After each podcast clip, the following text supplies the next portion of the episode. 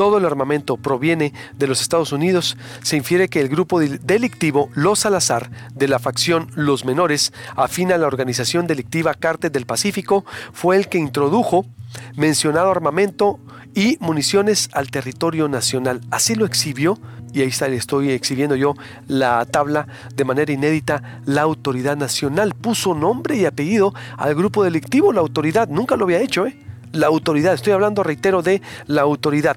Eh, voy con más información. Está José Antonio Ortega, porque reitero, pobre Cajeme, eh, un día sí y otro día también yo creo esto, este, la degradación de KGM no empezó ahorita, hay que decirlo, pero continúa, se ha extendido.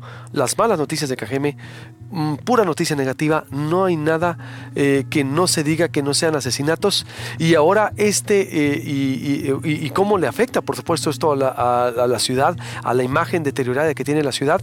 Eh, José Antonio Ortega, presidente del Consejo Ciudadano para la Seguridad Pública de la Justicia Penal, KGM está ahora en cuarto lugar eh, nacional o mundial de la violencia. A ver, ¿cómo hacen este ranking, este cruce de datos? José Antonio, te saludo con gusto. Bienvenido a Proyecto Puente aquí en Hermosillo. Le recordamos, suscríbase al canal de YouTube, es gratis. Usted nos puede ver en eh, Hermosillo, en cualquier parte del mundo, eh, en vivo a las 6.45 o a lo largo del día como Proyecto Puente en YouTube. Suscríbase. José Antonio Ortega, adelante.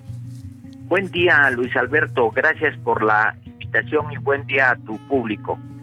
Nosotros desde 2008 venimos haciendo este ranking de las ciudades más violentas del mundo y lo que nosotros valoramos y evaluamos son los homicidios dolosos, los homicidios e intencionales en ciudades urbanas de 300 mil o más habitantes. Nos interesa la mancha urbana, no la eh, delimitación política. Puede haber en algunos casos este, dos o tres eh, municipios eh, unidos y eso es lo que estamos considerando. Como si habláramos de Tijuana, tenemos que considerar necesariamente a playas de Rosarito. En el caso de Ciudad Obregón, sabemos que Cajeme es el municipio y Ciudad Obregón ocupa el 70% de ese municipio.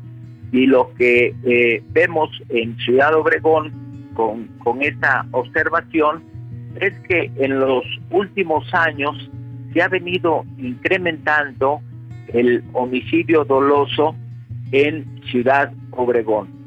Nosotros, por ejemplo, vemos que en el 2018 este, a ver, en el 2019, Ciudad Obregón tuvo 478, eh, perdón, este es el, en este año pasado, 478 homicidios y una tasa de 155.77 homicidios por cada 100 mil habitantes, lo que coloca a Ciudad Obregón en el segundo lugar solamente abajo de Zamora, en su área metropolitana, con una tasa de 196.63 homicidios por cada 100.000 habitantes.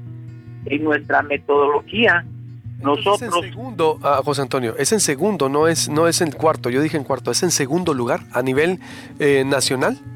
No, a nivel mundial. A nivel mundial, ojo, a nivel mundial el segundo KGM avanzó a segundo lugar. Así es, avanzó a, segundo lugar y eh, este el año pasado, el, año pasado cuando dimos la evaluación de 2020, efectivamente estaba en el cuarto, pero tenía menos homicidios y ahora eh, ha colocado, desgraciadamente, para la gente de Ciudad Obregón, en el segundo lugar más violento del mundo por su tasa de 155.77 homicidios por cada 100.000 habitantes, dice Alberto. Vaya cruce, ¿qué significa esto, José Antonio, por los tiempos? ¿Cuál es la conclusión que das en esto? Porque ahí está, mire, el ranking, si lo podemos volver a poner, por favor. El otro, bueno, ese es el que hicimos también, que está eh, muy bien ahí presentado. Y si podemos, no sé si podíamos quitar el súper para que vea, mira, el Zamora, Michoacán está en primero, eh, Cajeme en segundo, Zacatecas en tercero, Tijuana cuarto, Celaya eh, quinto, sexto Juárez, séptimo Ensenada, ocho Uruapan, eh, nueve San Luis, Missouri, ¿no? Eh, diez Kingston, once, Cape Town, Sudáfrica, Feira, ¿qué? De Santana, Brasil, el doceavo, bueno, y van una serie de eh, municipios. Ya no está otro de Sonora, ¿no? No, bueno, o sí. a ver. No, ya no. Ah, qué bueno. Eh, y Culiacán en el. ¡Culiacán en el 43! ¿Cómo es posible que Culiacán antes era la tierra de los narcos y todo lo que. Y ahora es Cajeme, la sonorización de la violencia, la cajemización de la violencia. Es decir, increíble, Culiacán en el 43. Eh, Guayaquil, Ecuador en el último. De México están, como le digo, está Morelia, y está Chihuahua también en el 30. Eh, Conclusión con esto, José Antonio. Conclusión, México se consolida como el epicentro mundial de la violencia, ya que de las 50 ciudades más violentas del mundo en 2021, 18 son mexicanas y si vemos a las 10 con más violencia, las 8 primero son mexicanas. La política de abrazos, no balazos, no está dando resultados. Tiene que haber un cambio, tiene que haber una persecución a los homicidas para que sean judicializados y reciban una sentencia condenatoria y vean los homicidios que sí cuesta el cometer un hecho criminal de esta naturaleza porque la autoridad, el Estado, los va a perseguir y los va a castigar. Mientras no vean ello, eso, en resultados claros y vean que se está castigando el homicidio y algunos otros delitos eh, dolosos como son el robo, las extorsiones o cobro de derecho de piso, los secuestros, eh, las lesiones con violencia, este, no va a haber un cambio y vamos a seguir con esta violencia criminal sufriendo en nuestro país. Por eso, un llamado a las autoridades para que cambien la política pública, eh, abrazos, no balazos, hacia un Estado de Derecho donde se aplique la ley respetando los derechos humanos, pero que haya un castigo a los responsables. Muchas gracias, José Antonio. Te agradezco mucho y estamos en contacto.